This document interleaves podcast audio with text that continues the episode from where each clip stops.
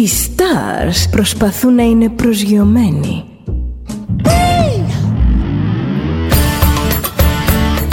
Ένα star είναι συνέχεια στον αέρα.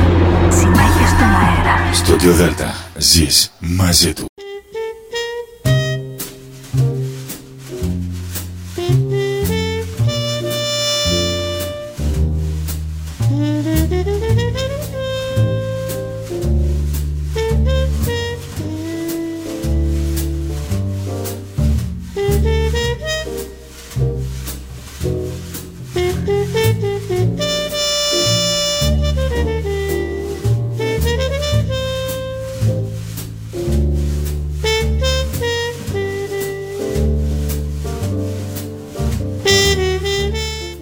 Καλησπέρα σας κυρίες και κύριοι.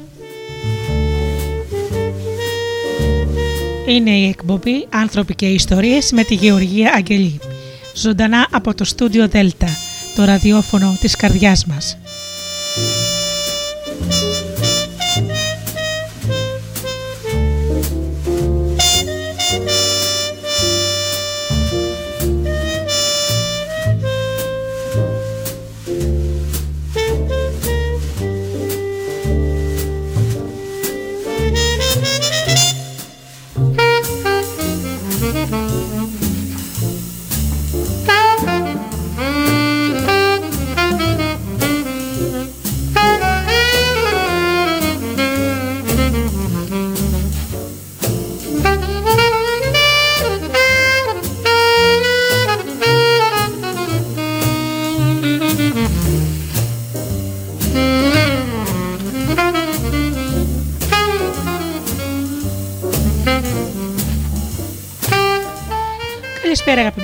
Και πάλι σήμερα εδώ με την εκπομπή «Άνθρωποι και Ιστορίες» και σήμερα θα μιλήσουμε για τον έρωτα.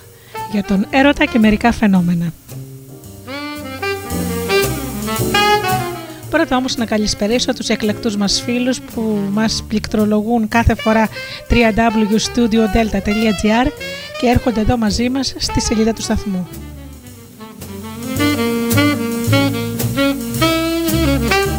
καλησπερίσω και τους φίλους που μας ακούν από κινητά και tablets.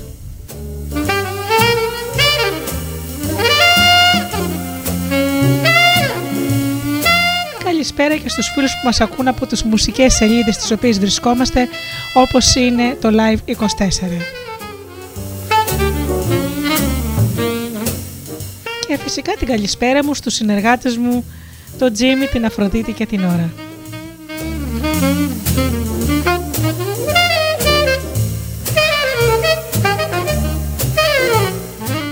Ξεκινάμε λοιπόν με τραγούδι και πίσω πάλι εδώ με το θέμα μας.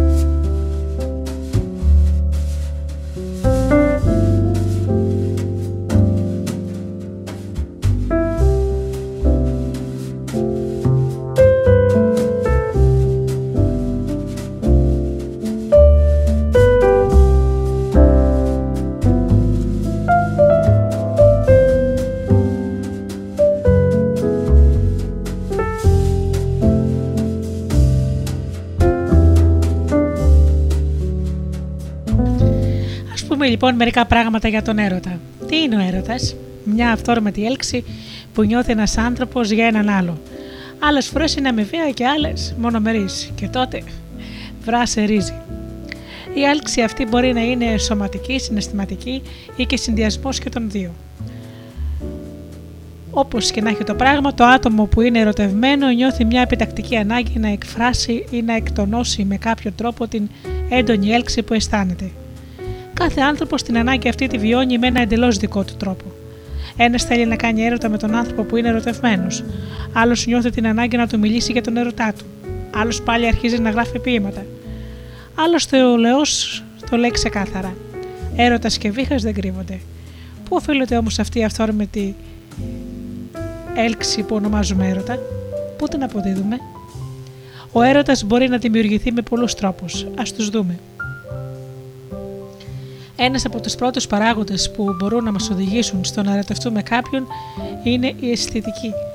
Σκόπιμα δεν λέω η εμφάνιση, διότι η αισθητική συμπεριλαμβάνει πολύ περισσότερα πράγματα. Η φωνή, η κίνηση και γενικά ο αέρας του άλλου που συνθέτουν μια συνολική εικόνα η οποία μας έλκει. Βέβαια τα πράγματα εδώ είναι υποκειμενικά και όπως λένε οι Αμερικανοί, ομορφιά είναι στα μάτια εκείνου που τη βλέπει.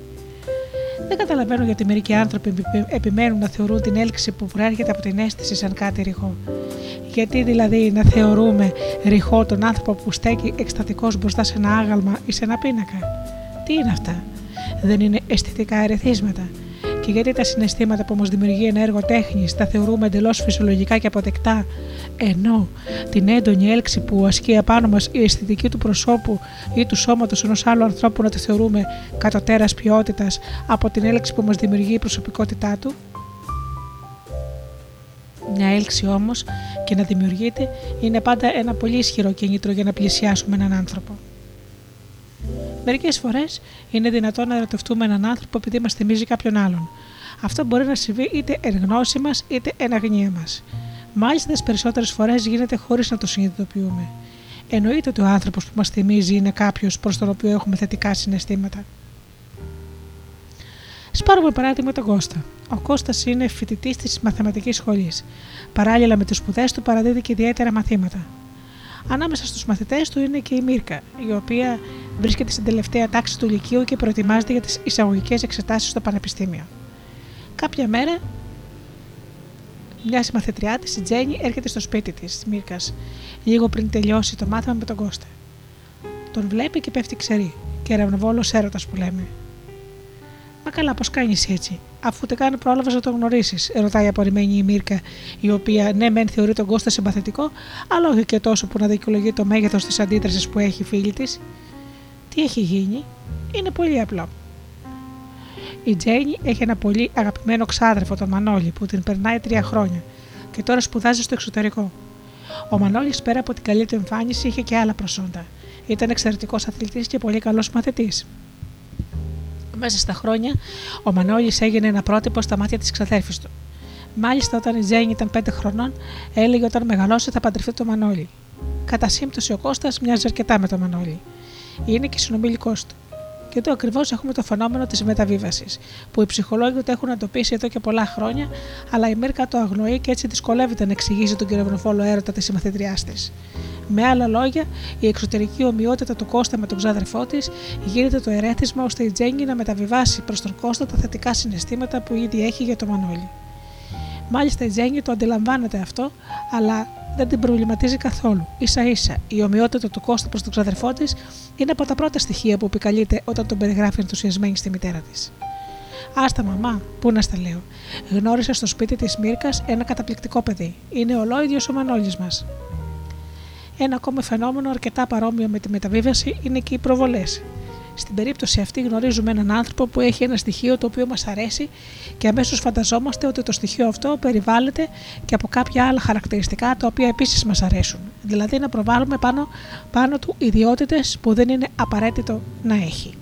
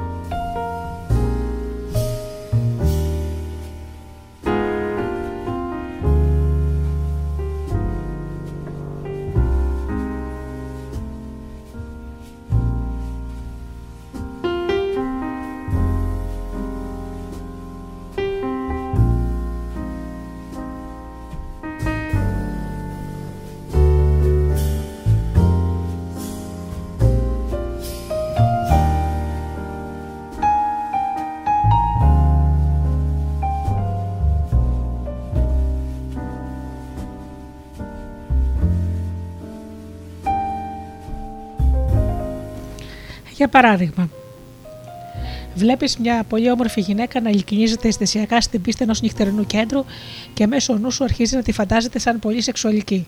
Μπορεί και να είναι. Δεν αποκλείεται όμως το σεξ να έχει αναστολές και προβλήματα. Αυτή την ομαδοποίηση θετικών χαρακτηριστικών που κάναμε στη φαντασία μας, οι κοινωνικοί ψυχολόγοι την ονομάζουν το φαινόμενο του φωτοστέφανου. Το φαινόμενο αυτό λοιπόν είναι δυνατόν να μας οδηγήσει να ερωτευτούμε κάποιον άνθρωπο. Βέβαια στην περίπτωση αυτή δεν ερωτευόμαστε το άτομο, αλλά τις προσδοκίες μας. Γι' αυτό και όποτε κάποιος φίλος ή γνωστός μου λέει ότι γνώρισε κάποιον ή κάποιον που με θαυμάζει, που με θαυμάζει σχεδόν έντρομη απαντώ.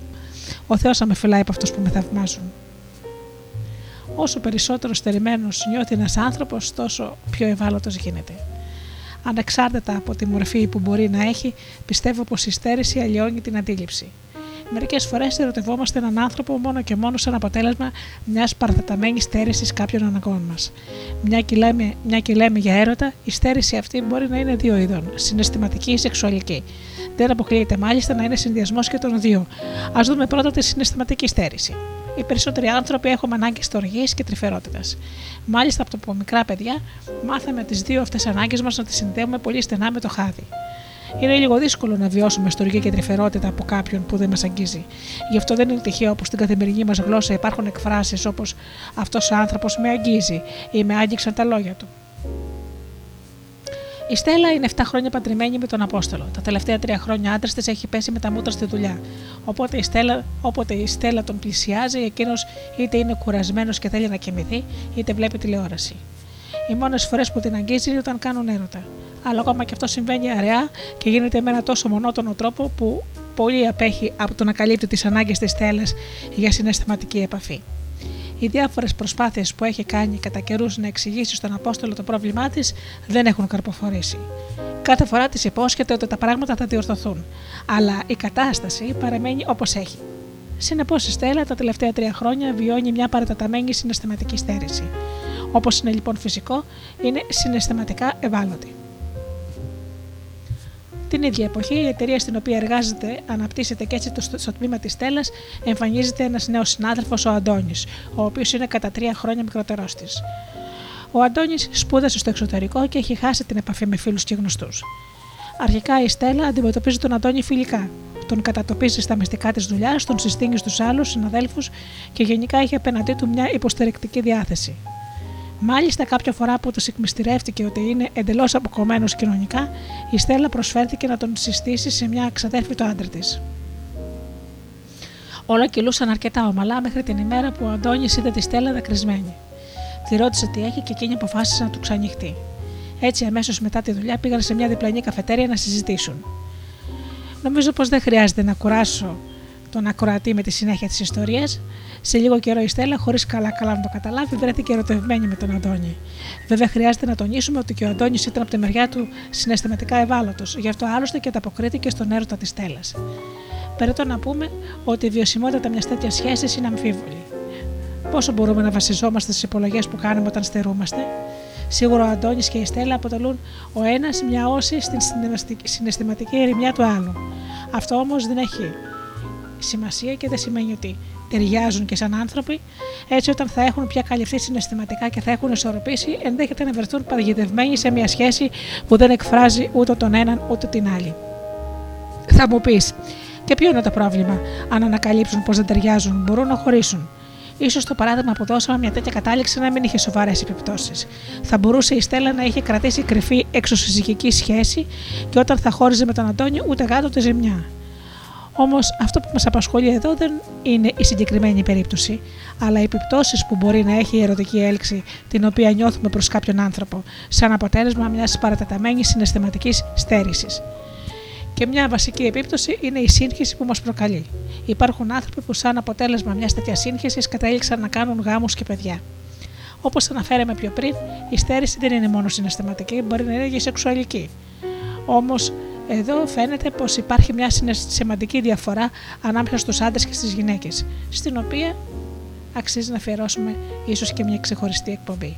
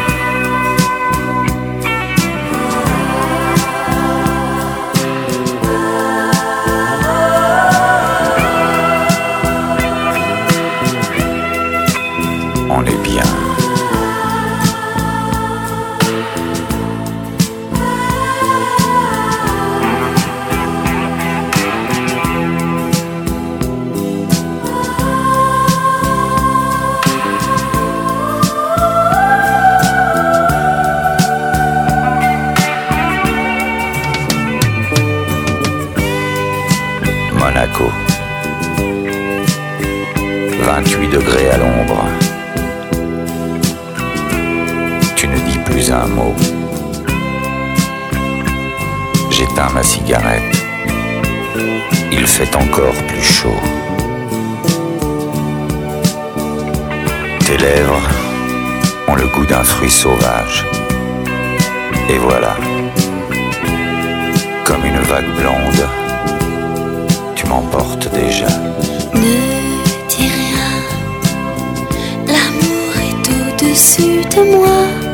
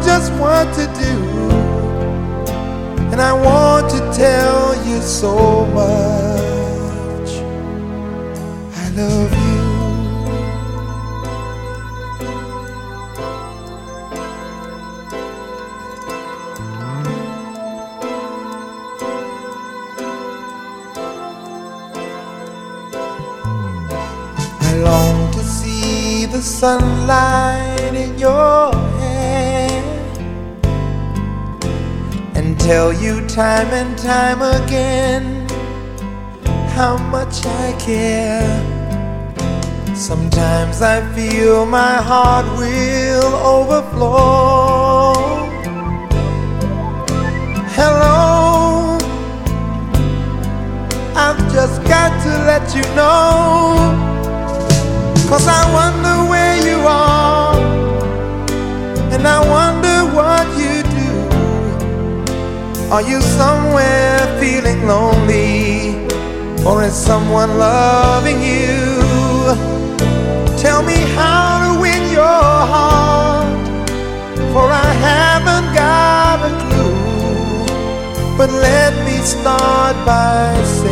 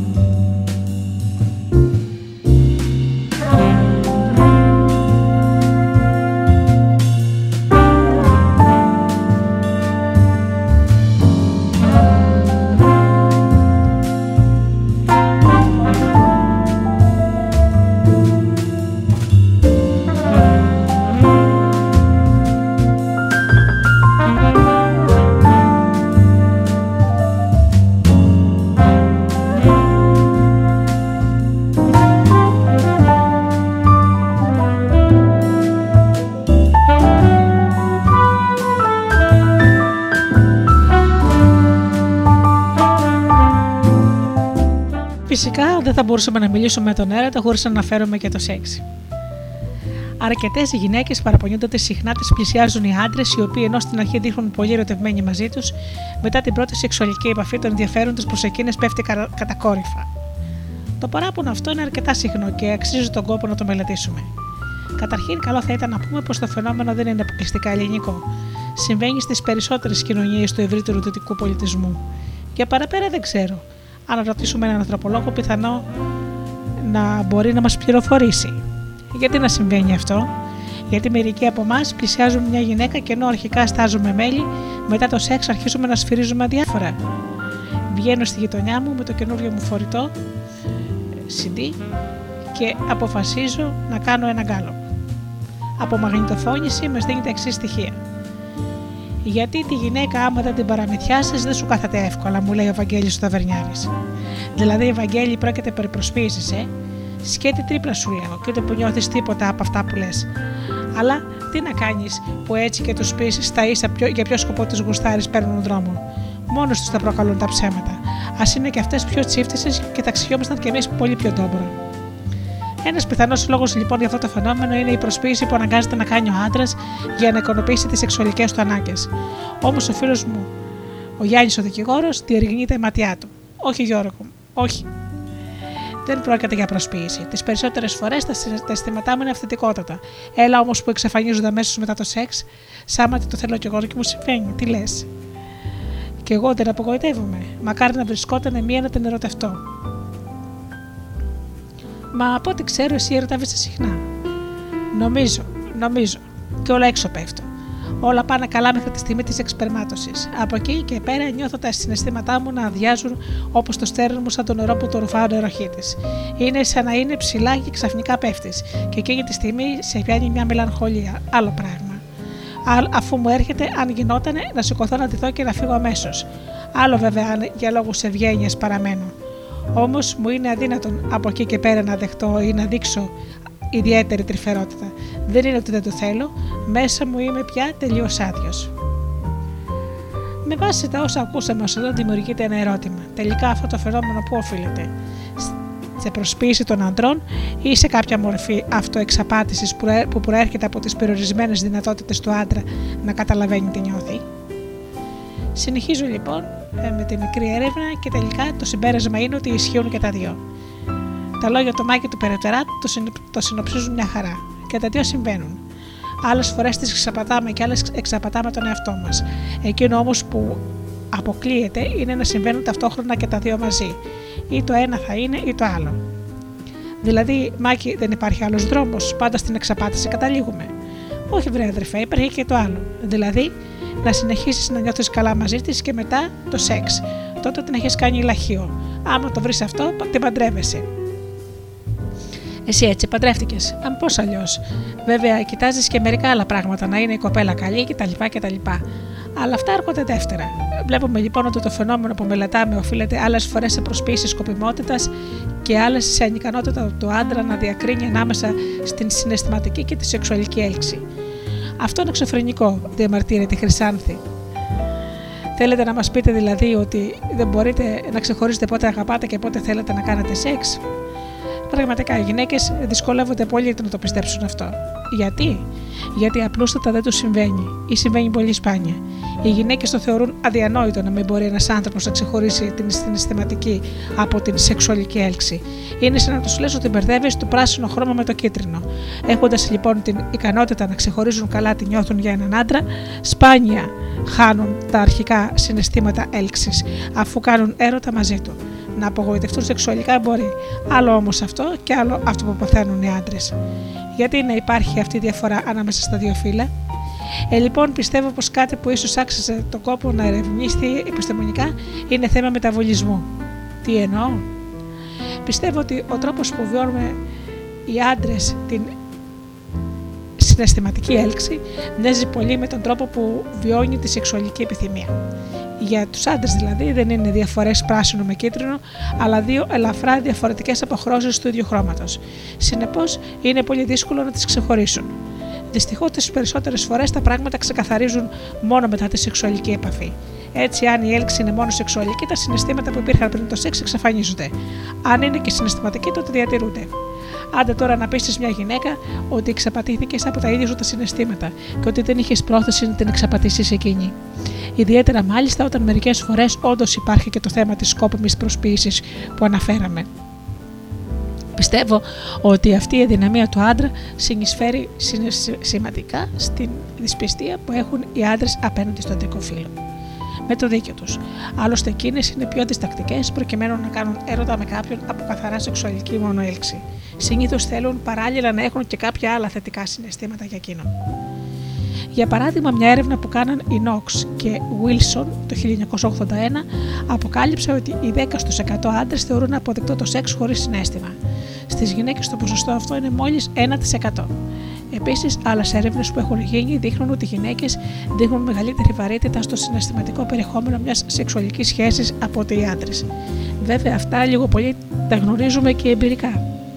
Δεν χρειαζόμαστε να καταφύγουμε σε αναλυτική διερεύνηση της βιβλιογραφίας για να τα διαπιστώσουμε.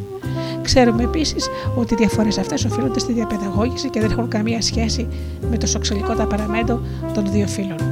Άλλο όμως αυτό και άλλο η αδυναμία σου να ξεχωρίσεις το είδος της έλξης που νιώθεις. Πού θα μπορούσαμε άραγε να αποδώσουμε αυτή την σύγχυση που παθαίνουν οι άντρες, Μήπως το γεγονός ότι η διαπαιδαγώγηση του άντρα ενθαρρύνει την επιδίωση, την επιδίωση σεξουαλικών εμπειριών συμβάλλει στο να μην δίνει ο άντρας ιδιαίτερη προσοχή στο είδος των συναισθημάτων που έχει. Είναι αλήθεια ότι οι άντρες έχουν γενικά μικρότερη επαφή με τα συναισθήματά τους από ότι οι γυναίκες. Με άλλα λόγια, τα προσέχουν λιγότερο, καταλαβαίνουν δυσκολότερα από τις γυναίκες τι νιώθουν, είναι λιγότερο πρόθυμοι να τα εκφράσουν και διαθέτουν μικρότερο συναισθηματικό λεξιλόγιο από ό,τι οι γυναίκες. Για παράδειγμα, σε μια έρευνα με 164 γυναίκες και 109 άντρες ενδοσκόπησης. Στην κλίμακα της ενδοσκόπησης, την ανάγκη που έχει ένας άνθρωπος να διερευνά τον εαυτό του και τα συναισθήματά του, οι άντρες είχαν σημαντικά, οι γυναίκες είχαν σημαντικά ψηλότερο μέσο όρο από τους άντρες. Το ερώτημα είναι κατά πόσον ο παράγοντας διαπαιδαγώγηση εξηγεί πλήρως το φαινόμενο. Κατά τη γνώμη μου, αξίζει τον κόπο να διερευνηθεί και η βιολογική πλευρά του θέματος. Με άλλα λόγια, τι γίνεται στο σώμα του άντρα όταν νιώθει συναισθηματική έλξη για μια γυναίκα, Υπάρχουν μετρήσιμε ορμονικέ μεταβολές. Πώς συγκρίνονται αυτές με τις αντίστοιχες μεταβολές που παρουσιάζει ο άντρας όταν νιώθει μόνος σεξουαλική έλξη; Παράλληλα, τι γίνεται με τις γυναίκες στο ίδιο θέμα; Βέβαια, αν αποφασίζαμε να κάνουμε μια τέτοια έρευνα, θα διαπιστώναμε ότι παρουσιάζει αρκετές δυσκολίες. Καταρχήν, πώς θα μπορούσαμε να ορίσουμε τις έννοιες συναισθηματική και σεξουαλική έλξη, μετά πώς θα μπορούσαμε να γνωρίσουμε να γνωρίζουμε αντικειμενικά πότε ένας άνθρωπος νιώθει μόνο μία από τις δύο μορφές έλξης ή και τις δύο μαζί, παράλληλα πώς μπορούμε να προκαλέσουμε τέτοιες μορφές έλξης μέσα στα πλαίσια μιας έρευνας; Τέλος, ποιες είναι οι ορμονικές και άλλες βιολογικές μεταβολές που πρέπει να μετρήσουμε; Όλες όμως αυτές οι δυσκολίες είναι μια πρόκληση στη δημιουργικότητα του ερευνητή. Άλλοι ερευνητές αποθαρρύνονται και άλλοι συναρπάζονται.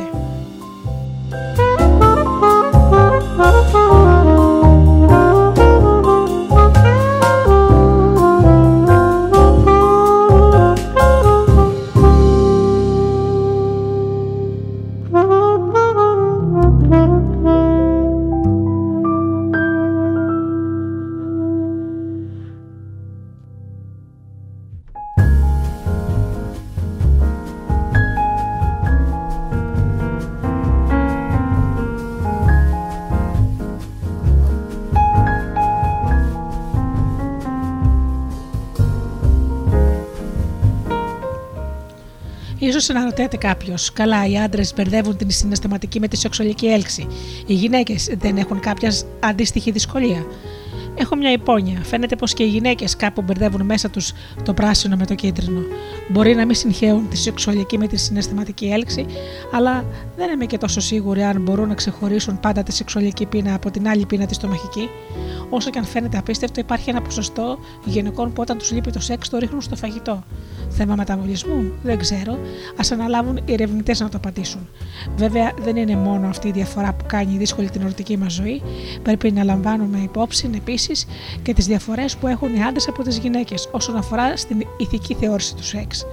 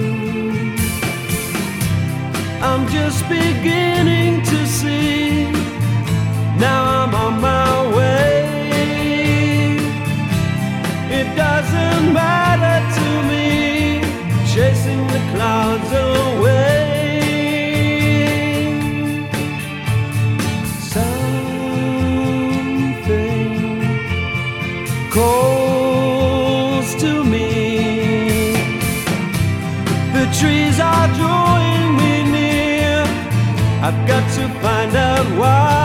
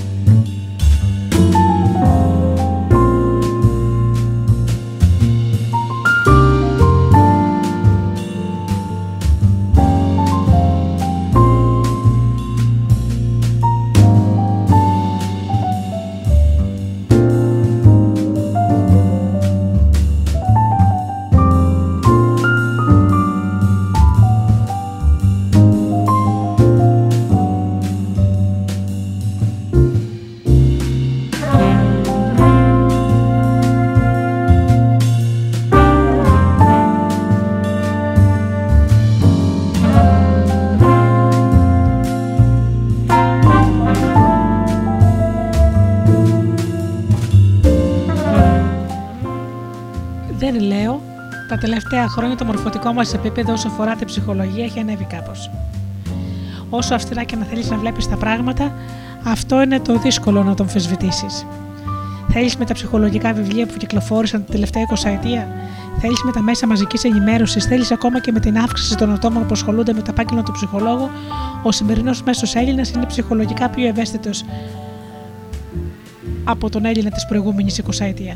Κάποτε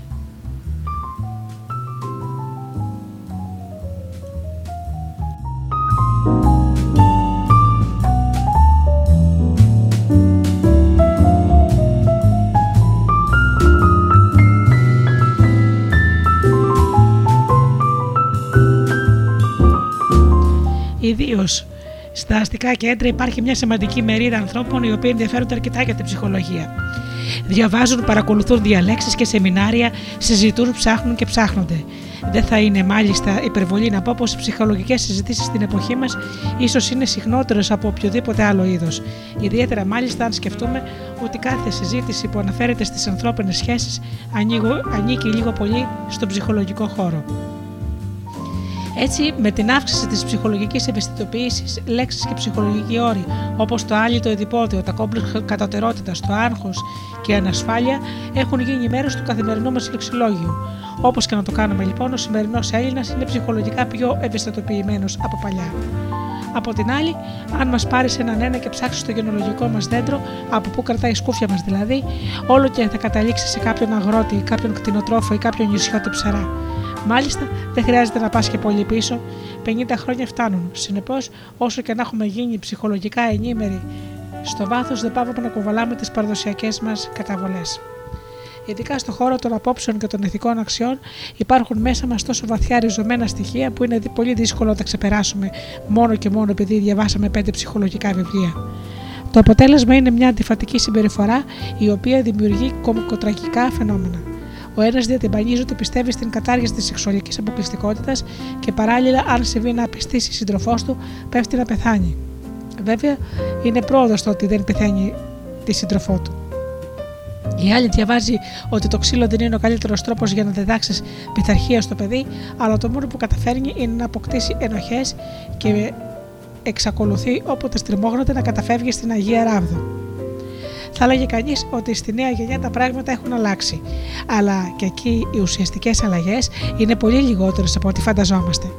Για παράδειγμα, είναι, δεν είναι λίγοι οι σημερινοί νέοι που εξακολουθούν να θέλουν την κοπέλα τους παρθένα, από την άλλη οι κοπελιές μπορεί να μην περιμένουν να παντρευτούν για να κάνουν έρωτα, ούτε οι μαμάδες τους περίμεναν, απλώς τους λένε ότι περίμεναν αλλά εξακολουθούν να πιστεύουν ότι ο αύξον αριθμός των ανδρών με τους οποίους έχουν συνδεθεί ερωτικά αποτελεί μέτρο της ηθικής τους. Αυτό μου αρέσει να το λέω το σύνδρομο του μετρητή και αξίζει τον κόπο να το δούμε λίγο. Φαίνεται πως αρκετές σύγχρονες Ελληνίδε πιστεύουν ότι έχουν κάποιο μετρητή, ο οποίος με κάθε καινούριο άντρα αυξάνει τις μονάδες. Σύμφωνα με αυτές τις κοπέλες, αν έχεις κάνει έρωτα με δύο άντρες, είναι ηθικότερο από το να έχεις κάνει με τρεις. Με τρεις είναι ηθικότερο από ότι με τέσσερις και πάει λέγοντας. Έτσι ο αριθμός γίνεται ψήφιος, άστα να πάρε.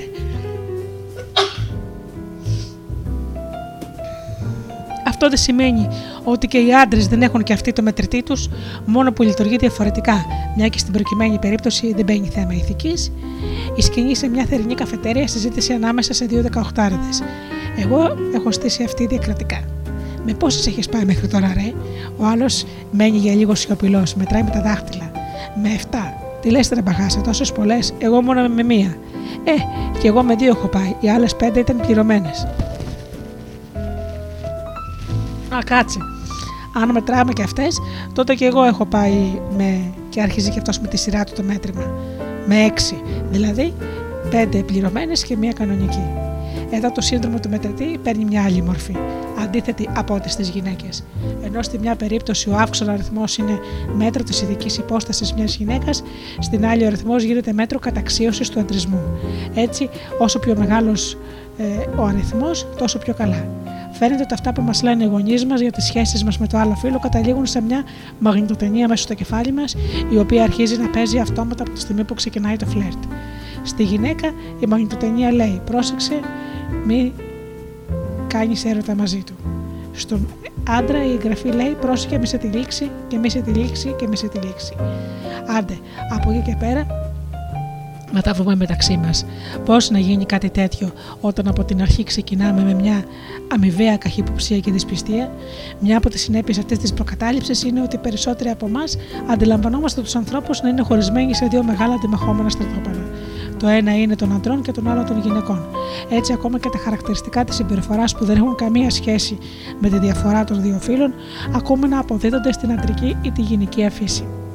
Ένα παράδειγμα. Η Ελένη δεν κρατά μια υπόσχεση που έδωσε στο Μάκη. Εκείνος αντί να πει η Ελένη δεν κράτησε το λόγο της, λέει ότι οι γυναίκες δεν έχουν λόγο. Λες και δεν υπάρχουν άντρες που είναι συνεπείς στις υποσχέσεις τους. Άλλο παράδειγμα. Αποκαλύπτει ο Θόδωρος ένα μυστικό που το εμπιστεύτηκε η Πόπη. Εκείνη καταλήγει στο συμπέρασμα δεν είναι να έχεις εμπιστοσύνη στους άντρες. Σαν να μην υπάρχουν δηλαδή γυναίκες που δεν μπορούν να κρατήσουν μυστικά.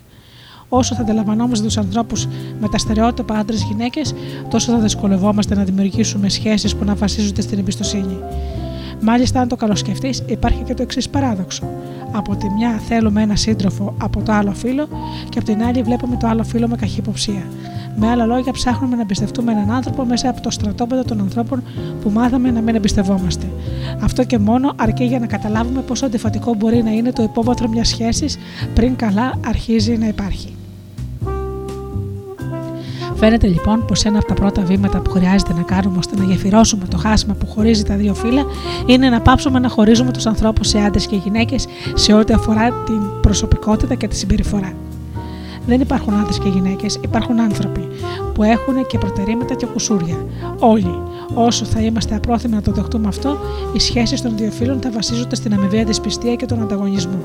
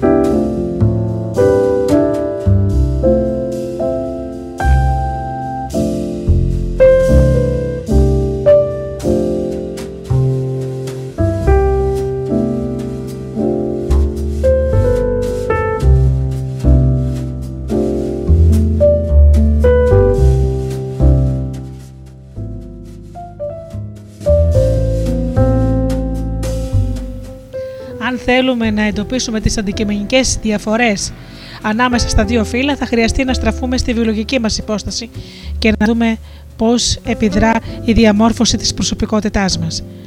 Η πρώτη βασική διαφορά που εντοπίζουμε είναι η εγκυμοσύνη. Από την ίδια τη φύση των πραγμάτων, η σεξουαλική πράξη είναι για τον άντρα μια μορφή εκτόνωσης χωρίς βιολογικές συνέπειες. Για τη γυναίκα όμως το σεξ μπορεί να καταλήξει σε μια ανεπιθύμητη εγκυμοσύνη με συνέπειες για όλη της τη ζωή. Συνεπώς, δεν μπορεί να είναι τόσο σεξουαλικά ελεύθερη και ανέμιλη όσο, όσο ο άντρας. Επίσης, στην περίπτωση μιας ανεπιθύμητης εγκυμοσύνη, ο άντρας έχει τη λύση της φυγής. Το βάζει στα πόδια, εξαφανίζεται. Η γυναίκα δεν μπορεί να ξεφύγει από τις συνέπειες μιας σεξουαλικής πράξης, μια και του κουβαλά μέσα στο ίδιο της το σώμα. Ιδιαίτερα μάλιστα όταν έχει ακούσει ότι ο τοκετός συνοδεύεται από ισχυρούς πόνους και ταυτόχρονα μπορεί να βάλει σε κίνδυνο τη ζωή της. Ένα δεύτερο φαινόμενο στο οποίο διαφέρουν σημαντικά τα δύο φύλλα είναι το φαινόμενο της περίοδου. Η ορυξία και η έμενος ρίση απαιτούν ορμονικές μεταβολές οι οποίες σε κάποιο βαθμό επηρεάζουν και τη συναισθηματική διάθεση της γυναίκας.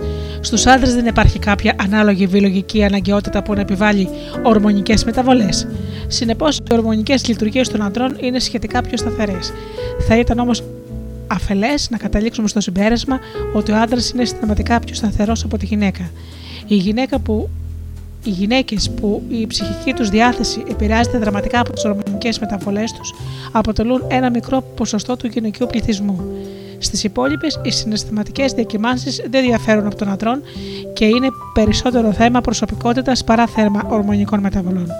Εν τούτης, αυτή η ορμονική διαφορά δεν πάβει να είναι μια αντικειμενική πραγματικότητα που δεν είναι δυνατόν να την αγνοήσουμε και να προσποιηθούμε ότι δεν υπάρχει. Μια ακόμα διαφορά ανάμεσα στα δύο φύλλα, η οποία έχει να κάνει πάλι με την τεκνοποίηση, είναι η μητρότητα. Εδώ μάλιστα οι διαφορές της γυναίκας με τον άντρα είναι δύο. Ο άντρας μπορεί να τεκνοποιήσει σε οποιαδήποτε ηλικία, ενώ η γυναίκα πιέζεται από τα χρονικά όρια που της θέτει κλιμακτήριος. Αυτό είναι φυσικό να της δημιουργεί μια πίεση και να την οδηγεί σε μια διαφορετική στάση απέναντι στην τεκνοποίηση από ότι ο άντρας. Δεύτερον, μια και η γέννηση ενός παιδιού είναι για τη γυναίκα μια βιολογική διαδικασία, είναι πολύ εύκολο να καταλάβουμε πως γίνεται και ένα μεγάλο ποσοστό από τις γυναίκες που δεν κατάφεραν να αποκτήσουν παιδί νιώθουν βιολογικά μη ολοκληρωμένες. Μάλιστα, η αίσθηση αυτή εντείνεται καθώς η γυναίκα πλησιάζει στην κλιμακτήριο και τα χρονικά της περιθώρια στενεύουν. Από εκεί και πέρα είναι δύσκολο η συμπεριφορά μιας γυναίκας να παραμείνει ανεπηρέαστη από μια τέτοια αίσθηση. Τέλος, έχουμε και τη διαφορά της στήσης. Ο άντρας, προκειμένου να λειτουργήσει σεξουαλικά, πρέπει να έχει στήση. Το γεγονός αυτό που του προκαλεί αναπόφευκτα το λεγόμενο άγχος της απόδοσης. Η γυναίκα δεν αντιμετωπίζει τέτοιο πρόβλημα. Ακόμα και όταν δεν έχει επαρκή διέγερση σωματικά, είναι σε θέση να ανταπεξέλθει στη σεξουαλική πράξη σχεδόν οποιαδήποτε στιγμή. Για τον άντρα κάτι τέτοιο είναι αδύνατον, όπως επίσης είναι αδύνατο να κρύψει τη σεξουαλική του ανικανότητα, αν και όταν αυτή του προκύπτει. Το αποτέλεσμα είναι ένα πολύ πολύ ενδιαφέρον φαινόμενο το οποίο θα πούμε αμέσως μετά το μουσικό διάλειμμα.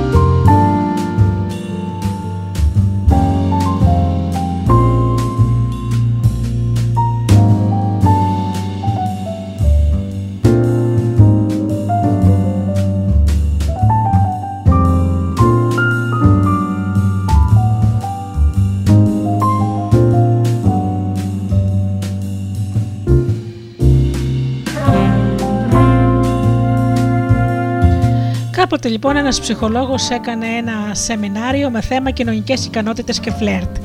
Αθρώη συμμετοχή. Το σεμινάριο επαναλήθηκε άλλες δύο φορές. Έτσι το παρακολούθησαν πάνω από 100 άτομα. Το αξιοσημείωτο φαινόμενο ήταν το εξής. Στις ηλικίες από 18 έως 25, οι 8 στους 10 που συμμετείχαν ήταν άντρες, ενώ στις ηλικίες από 35 έως 45 συνέβαινε το αντίστροφο. Τα 7 στα 10 άτομα ήταν γυναίκες. Για να μην υπάρχει καμιά αμφιβολία, αναφέρομαι ενδεικτικά τους σε κανένα άλλο από τα σεμινάρια δεν έχει παρατηρηθεί τέτοιο φαινόμενο. Και γιατί συμβαίνει αυτό, νομίζω πως το θέμα έχει να κάνει με τον νόμο της προσφοράς και της ζήτησης. Έτσι δηλαδή περισσότερο οικονομικό παρά κοινωνικό φαινόμενο. Όσο οι γυναίκες είναι νέες, βρίσκονται στη ζήτηση. Τι να τις κάνουν λοιπόν τις γνώσεις στο φλερτ; Δεν τις χρειάζονται. Έτσι κι αλλιώς το βάρος της πρωτοβουλίας στο πλησίασμα το να το απομίζονται οι άντρες. Η δουλειά των γυναικών είναι σχετικά εύκολη. Το μόνο που έχουν να κάνουν είναι είτε να δεχθούν την πρόταση του- του άντρα, είτε να την απορρίψουν. Δεν είναι υποχρεωμένες να πάρουν πρωτοβουλίες, συνεπώς και αν ακόμα έχουν πρόβλημα στο φλερτ, δεν τους δίνεται η ευκαιρία να το ανακαλύψουν. Καθώς όμως μεγαλώνουν και σταδιακά η, συζ- η ζήτηση μειώνεται, ανακαλύπτουν πως είναι πια καιρός να πάει ο Μωάμεθ στο βουνό, μια και το βουνό τώρα τελευταία σταμάτησε να έρχεται από μόνο του. Έτσι ανασκουμπώνονται και βγαίνουν στη γύρα, και εκεί άλλε τα πάνε καλά και άλλε τα βρίσκουν μπαστούνια. Να λοιπόν γιατί στο σεμινάριο του φλερτ στις μεγάλες ηλικίες η πλειοψηφία ήταν γυναίκες. Από την άλλη, οι άντρες στις μικρές ηλικίες δεν έχουν μόνο το βάρος της πρωτοβουλίας, είναι και κάτι ακόμα. Οι περισσότερες κοπελιές ανάμεσα στα 18 και τα 25 συνήθως διαλέγουν μεγαλύτερους άντρες. Έτσι, οι διαθέσιμες γυναίκες για τους νέους άντρες είναι λιγότερες και συνεπώς ο ανταγωνισμός αρκετά σκληρός. Γι' αυτό και στους νέους γίνεται επιτακτική ανάγκη να έχουν άνεση με το φλερτ. Δεν μας εκπλήσει λοιπόν πω σε ένα σεμινάριο με θέμα το φλερτ στις μικρές ηλικίες η πλειοψηφία των συμμετεχόντων ήταν άντρες.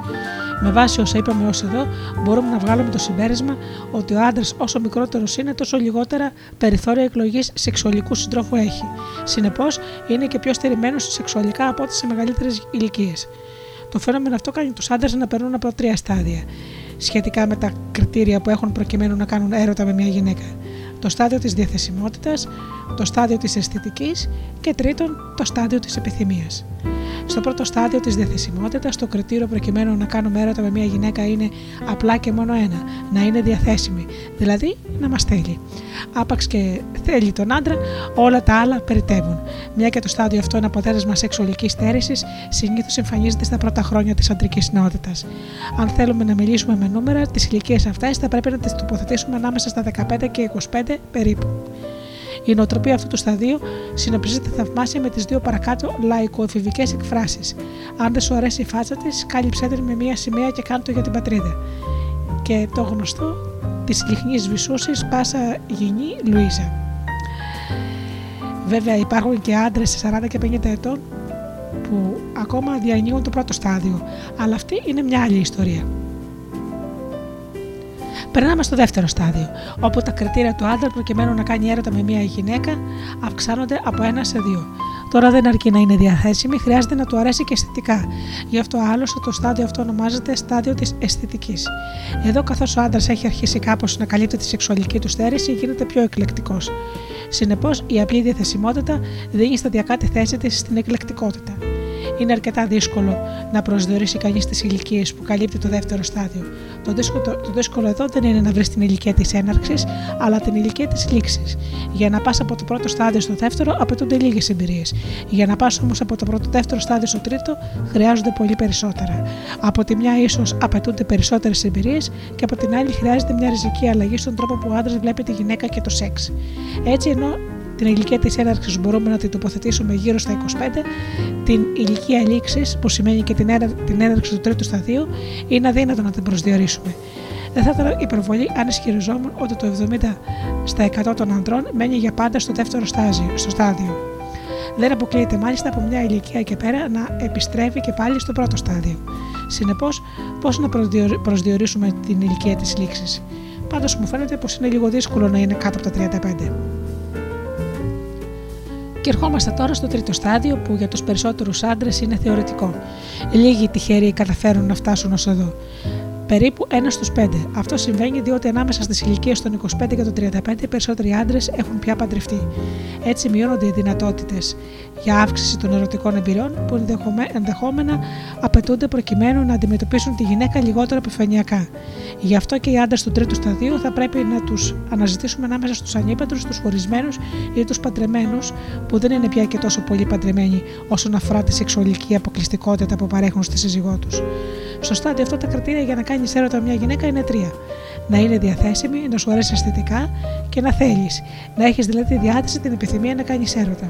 Άμα το καλοσκεφτεί, είναι τραγικό να πρέπει ο άντρας να περάσει τη μισή του ζωή, ώστε προκειμένου να κάνει έρωτα να αρχίσει να λαμβάνει υπόψη του και την επιθυμία του. Μέχρι τότε και όσο βρίσκεται στο δεύτερο στάδιο, άπαξ μια γυναίκα που του αρέσει είναι διαθέσιμη, εκείνος ορμάει.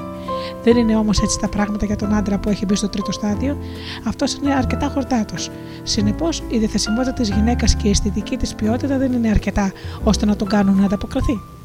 Γι' αυτό το τρίτο στάδιο το λέμε στάδιο της επιθυμίας. Διότι για να λειτουργήσει ο άντρας πρέπει να έχει τη δεδομένη χρονική στιγμή και την ανάλογη επιθυμία. Αλλιώς δεν γίνεται τίποτα. Ειδικά η μετάβαση από το δεύτερο στάδιο στο τρίτο ε, περιέχει ένα σοβαρό κίνδυνο.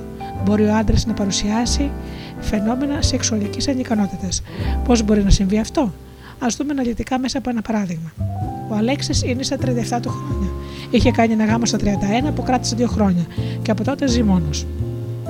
Πέρα από την καλή του εμφάνιση που διαθέτει, είναι και αρκετά χαρισματικός άντρας. Παράλληλα, το επάγγελμά του τον φέρνει καθημερινά σε επαφή με αρκετό κόσμο. Διευθύνει το τμήμα δημοσίων σχέσεων μιας διαφημιστικής εταιρείας. Έτσι, έχει πολλές εμπειρίες με γυναίκες με αποτέλεσμα να βρίσκεται στη μεταβατική φάση από το δεύτερο στο τρίτο στάδιο. Βέβαια, αυτό το ξέρουμε εμείς. Ο ίδιος ο Αλέξης δεν το γνωρίζει ακόμα και από ό,τι θα δούμε παρακάτω θα τον ανακαλύψει με έναν αρκετά οδυνηρό για εκείνον τρόπο. Γνωρίζει που λες την Αμαλία. Μια πολύ εντυπωσιακή και αξιόλογη γυναίκα γύρω στα 30, η οποία τον ερωτεύεται με την πρώτη. Συμβαίνει και ο Αλέξη να έλκεται πολύ από εκεί και μάλιστα πολύ σύντομα κανονίζουν να βγουν ένα βράδυ μαζί. Πηγαίνουν λοιπόν σε ένα μπαράκι. Ο Αλέξης έχει περάσει μια κουραστική μέρα και αν ήταν οποιαδήποτε άλλη γυναίκα θα προτιμούσε να έχει αναβάλει το ραντεβού για να πάει για ύπνο. Επειδή όμως η Αμαλία του άρεσε πολύ, πήγε. Η βραδιά κυλούσε ευχάριστα. Είχαν πιει και τα ποτά τους, ήταν και η κοπέλα να την πιει στο ποτήρι, υπήρχε και ένα ζεστό κλίμα ανάμεσά τους και έτσι ο Αλέξης είχε μισοξεχάσει την κούρασή του. Η Αμαλίτσα όμως ήταν από εκείνα τα σπάνια παιδιά που όταν θέλουν κάτι απλώνουν το χεράκι τους και το παίρνουν. Μια και τον ήθελε λοιπόν πολύ, κάποια στιγμή του έριξε τη βόμβα. Ξέρεις τι θέλω τώρα, τον ρώτησε ενηγματικά. Τι, ρώτησε εκείνος με ένα άλογο ύφος. Να πάμε σπίτι σου. Προτάσεις σαν αυτή και μάλιστα από γυναίκες επίπεδο ομαλίας δεν γίνονται εύκολα σε έναν άντρα, ακόμα και αν αυτός είναι ο Αλέξης. Τέτοια λαχεία σου τυχαίνουν μια-δύο φορές όλη τη ζωή, και αν σου τύχουν. Έτσι, ώσπου να πεις κείμενο, το ζεύγος βρέθηκε ξαπλωμένο στον καναπέ του δεμερίσματος του Αλέξη. Υπήρχε και μια απαλή μουσική, ήταν και οι τρυφερές στιγμές και ο Αλέξης γλάρωσε. Αν άφηνε εκείνη τη στιγμή τον αυτό του ελεύθερο, αυτό που θα ήθελε πραγματικά να κάνει ήταν να χαλαρώσει και να κοιμηθεί στην αγκαλιά της αμαλίτσα. Έλα όμως που σαν άντρα έχει μέσα στο κεφάλι του εκείνο το σκουπιδαριό από τις σκέψεις που κουβαλάμε όλοι μας, όλοι και όλοι οι άντρες σε τέτοιες στιγμές. Και αν νομίζει ότι δεν με τραβάει σαν γυναίκα, και αν με πάρει για ανίκανο, άλλωστε πώς ξέρω ότι αύριο θα έχω πάλι αυτή την ευκαιρία. Άντε, Αλέξη, άσε τις τεμπελιές. Το παιδί είναι πρώτο πράγμα. Πώ να επιτρέψει λοιπόν στον εαυτό του απλά και μόνο να κοιμηθεί στον ώμο της, άλλωστε ακόμα και μέχρι χτες βρισκόταν στο δεύτερο στάδιο σεξουαλικής εξέλιξης, σύμφωνα με το οποίο αν η γυναίκα τον θέλει και παράλληλα του αρέσει, αυτός πρέπει να ανταποκριθεί. Και Και αν αυτή τη στιγμή αρχίζει εσωτερικά να αντιδρά σαν άντρας τρίτου σταδίου, εξωτερικά δεν διανοείται να κάνει κάτι τέτοιο. Αγνοεί όμως ένα πράγμα. Τα γεννητικά του όργανα δεν δεσμεύονται από τις ανάγκες καταξίωσή τους σαν αραστή. Εκείνα υπακούν μόνο τη διέγερση. Και η διέγερση υπακούει στις συνθήκες που την προκαλούν. Στην προκειμένη περίπτωση υπάρχουν μεν οι συνθήκες διαθεσιμότητας και αισθητικής της γυναίκας, αλλά λείπει η τρίτη και η βασική. Η επιθυμία του ίδιου να κάνει έρωτα εκείνη τη στιγμή. Αλλά αυτό δεν, έχει αντιληφθεί, δεν το έχει αντιληφθεί γιατί δεν ξέρει καν ότι έχει μπει στο τρίτο στάδιο. Το αποτέλεσμα είναι να βρεθεί στην αμήχανη θέση που βρίσκεται κάθε άντρας όταν το σύμβολο του αντρισμού του αρνείται να λειτουργήσει. Αυτό το συμβαίνει για πρώτη φορά και ο φουκαράς ο Αλέξης τα έχει κυριολεκτικά χαμένα. Του είναι αδιανόητο να βρίσκεται στο κρεβάτι με μια τόσο όμορφη γυναίκα γυμνή δίπλα του και αυτός να μην μπορεί να αποδώσει. Από εκεί και πέρα αρχίζει το δράμα. Φαινομενικά είναι σε επαφή με την αμαλία. Στην πραγματικότητα όμως, ο νους του είναι συνέχεια κολλημένος στο αν θα έχει στήσει. Μια και η σκέψη αυτή δεν αποτελεί σεξουαλικό αρέτησμα, το οποίο του παραμένει χαλαρό. Όσο εκείνο παραμένει χαλαρό, τόσο ο Αλέξης άγχεται. Όσο και όσο ο Αλέξης άγχεται, τόσο εκείνο παραμένει χαλαρό. Την επόμενη μέρα σκέφτεται συνέχεια αυτό που του συνέβη την προηγούμενη βραδιά. Η αποτυχία του έχει αρχίσει να του γίνεται έμονη ιδέα. Μια φοβάται και να διακινδυνεύσει για δεύτερη φορά με την Αμαλία, κανονίζει το ίδιο κιόλα βράδυ να συνδεθεί με τη Μαρία, μια κοπελιά με την οποία έχει κάνει αρκετές φορές έρωτα χωρίς κανένα απολύτως πρόβλημα. Και εδώ είναι που κάνει το μοιραίο λάθος. Έχει βάλει το καρότσι μπροστά από το άλογο, που λένε οι Αμερικανοί. Με άλλα λόγια, δεν πηγαίνει με τη Μαρία από επιθυμία να κάνει έρωτα μαζί της, αλλά απλά και μόνο για να αποδείξει στον εαυτό του ότι τα καταφέρνει και ότι το περιστατικό με την, με την Αμαλία ήταν απλά και μόνο μια ατυχή στιγμή. Αγνοεί όμως ένα σημαντικό παράγοντα. Είναι πλέον άντρας του τρίτου σταδίου και η ύπαρξη της σεξουαλικής επιθυμίας είναι απαραίτητη για να λειτουργήσει. Έτσι, την πρώτη αποτυχία ακολουθεί μια δεύτερη. Υπάρχει και εκείνος ο ανόητος μύθος που λέει ότι ο άντρας από μια ηλικία και πέρα χάνει τις σεξουαλικές του ικανότητες, και έτσι ο Αλέξης είναι τώρα για κλάματα. Όλη η σεξουαλική του αυτοπεποίθηση έχει την αχτή στον αέρα. Πέφτει λοιπόν στην παγίδα της ψευδέστησης ότι πάσχει από σεξουαλική ανικανότητα. Αλέξη, μια είναι η λύση. Μην βάζεις το καρότσι μπροστά από το άλογο. Από εδώ και μπρος, πρώτα θα νιώθεις τα γεννητικά σου όργανα να διεγείρονται και μετά θα γδίνεσαι. Αν δεν αρχίσεις να ρωτάς λιγάκι και το σώμα σου κατά πόσο έχει εκείνη τη συγκεκριμένη στιγμή διάθεση να κάνει έρωτα, τότε παίζεις με τη φωτιά. Και αν δεν μου έρχεται διάθεση, ρωτάει ανήσυχος ο Αλέξης, τότε κάτσε και περίμενε μέχρι να σου έρθει. Καλύτερα να περιμένεις 6 μήνες και όταν σου έρθει τελικά η επιθυμία να λειτουργήσεις και να το απολαύσεις, παρά να ταλαιπωρήσει τον εαυτό σου με μόνο κέρδος τον κίνδυνο της δευτερογενούς σεξουαλικής ανικανότητας.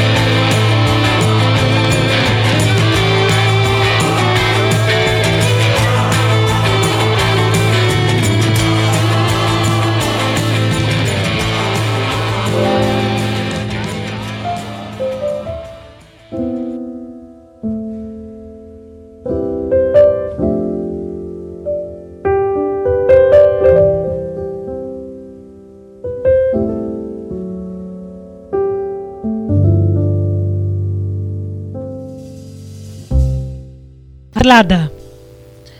Είναι η πόλη που στη συνείδηση των Ελλήνων είναι συνυφασμένη με την απώλεια της Χρυσής Ολυμπιάδας του 1996. Είναι Σεπτέμβρη του 1991 απογευματάκι γύρω στις 7 είναι ακόμα μέρα, αλλά προς τη μεριά της δύσης ο ουρανός αρχίζει να γλυκαίνει. Περπατάμε σε ένα κεντρικό δρόμο και μιλάμε για τους επαγγελματικούς καημούς με έναν συνάδελφο. Κάποια στιγμή, λίγο παραπάνω, βλέπω μαζεμένο κόσμο. Ο Μπομπ δεν δείχνει να εντυπωσιάζεται ιδιαίτερα από το θέμα, από το θέαμα. Τι τρέχει, τον ρωτάω. Α, τίποτα. Είναι το κίνημα απελευθέρωσης των αντρών, μου λέει με ύφος, σαν να μην έτρεχε τίποτα. Κάτσε, του λέω. Εδώ γίνονται πράγματα και θάματα και εσύ εξακολουθείς να προχωράς. Ο Μπομπ κατοστάθηκε μόλις τώρα και έδειχνε να κατάλαβε πόσο είχα εντυπωσιαστεί. Α, δεν έχετε στην Ελλάδα το κίνημα. Ποιο κίνημα, παιδάκι μου; Εδώ το κίνημα απελευθέρωσης γυναικών ακόμα παλεύει με για το κύριο σου στην Ελλάδα και εσύ μου λες για την απελευθέρωση των αντρών. Καθώς τα λέγανε αυτά οι δύο φίλοι, μέσα από τον ανθρώπινο κλειό που περιέβαλε τον πυρήνα του κινήματος, μπόρεσαν να διακρίνουν ένα-δύο διαδηλωτές. Ήταν γυμνοί, δηλαδή όχι θεόγεμοι, αλλά τέλος πάντων το μόνο που φορούσαν ήταν μια φούστα από άχυρα. Ήταν ξυπόλυτοι και στεκόντουσαν σαν σε προσοχή, αλλά με τα πόδια ανοιχτά και από πάνω τους ήταν περασμένα κάτι τεράστια αφρικανικά τύμπανα, τα οποία χτυπούσαν ρυθμικά κοιτάζοντας το άπειρο. Κατά τα άλλα, ούτε μιλούσαν ούτε λαλούσαν, μόνο βάρεκαν τα τύμπανα. Συνεχίζουν λοιπόν οι δύο φίλοι να μιλάνε. Ρε Μπομπ, και είναι μεν αυτό ή τριώδιο. Το πρωτόγονο ντύσιμο συμβολίζει την επιθυμία του άντρα να επιστρέψει στις ρίζες του. Ε, και τι σοϊ ιατρικό σύμβολο είναι αυτό. Και οι γυναίκες υπήρξαν κάποτε πρωτόγονες, γιατί εμείς το κάνουμε σύμβολο, τον προκαλώ. Με αυτό δείχνουν την πρόθεσή τους να γυρίσουν πίσω στην εποχή που ακόμα δεν μας είχαν καπελώσει με το ζουρουλαμαδία του αντρισμού. Ρε για κοίτα, σκέφτηκα. Εμείς κάνουμε τα αδύνατα δυνατά για να αποκτήσουμε λίγο παραπάνω αντριλίκη και οι Αμερικάνοι θέλουν να το ξεφορτωθούν. Δηλαδή να ξεφορτωθούν με τον ρόλο, ρώτησε ο ένας φίλος τον άλλον. Κοίτα τα πλακάτ και θα καταλάβεις, μου έγραψες προς τη μία κατεύθυνση. Περιγράφω τα διάφορα πλακάτα όπως είναι αυτή τη στιγμή στο μυαλό των δύο φίλων. Το δικαίωμα, διεκδικούμε το δικαίωμα να φοβόμαστε. Διεκδικούμε το δικαίωμα να μην έχουμε πάντα στήχη. Διεκδικούμε το δικαίωμα να είμαστε πάντα αδύναμοι. Διεκδικούμε το δικαίωμα να κλαίμε. Διεκδικούμε το δικαίωμα να είμαστε τρυφεροί με τα παιδιά μας. Μόνο αν είσαι άντρας μπορείς να καταλάβεις πώ ένιωσε ο ένας φίλος μόλι τα πρώτα αντίκριση. Κάτι σαν αυτό που νιώθεις τώρα κι εσύ, ένας κόσμος ανάποδα. Μπομπ, μου φαίνεται πως σοβαρεύουν τα πράγματα. Ναι, ξέρεις τι είναι όλοι αυτοί; Ανώτατοι δικαστικοί καθηγητές πανεπιστημίου, διευθυντές μεγάλων εταιριών. Μιλάς σοβαρά, τον διέκοψε έκπληκτο.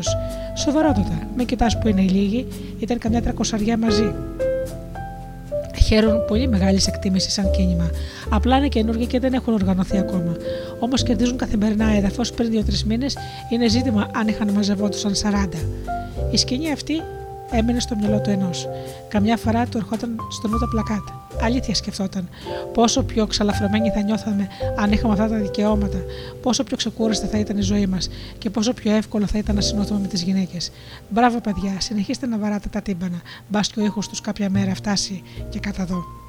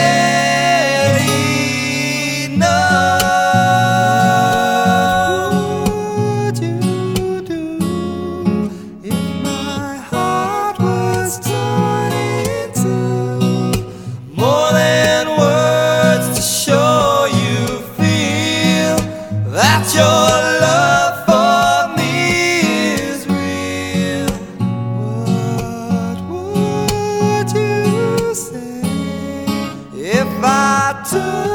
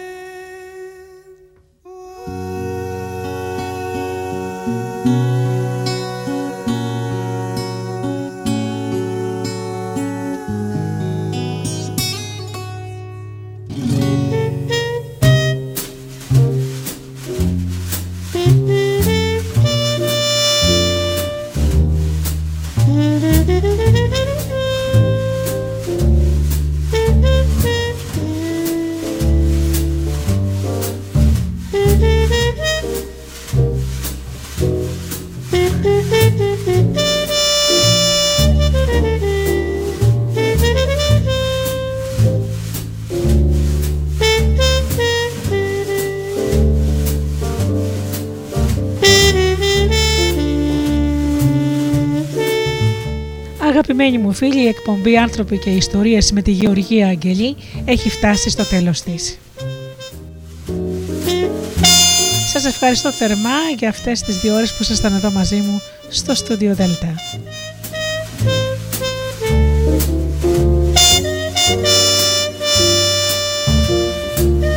Ανανέωνα το ραντεβού μας για την επόμενη Παρασκευή στις 8 το βράδυ. Έως τότε σας εύχομαι φίλοι μου να περνάτε καλά, να είστε καλά και αγαπήστε τον άνθρωπο που βλέπετε κάθε μέρα στον καθρέφτη. Καλό σας βράδυ.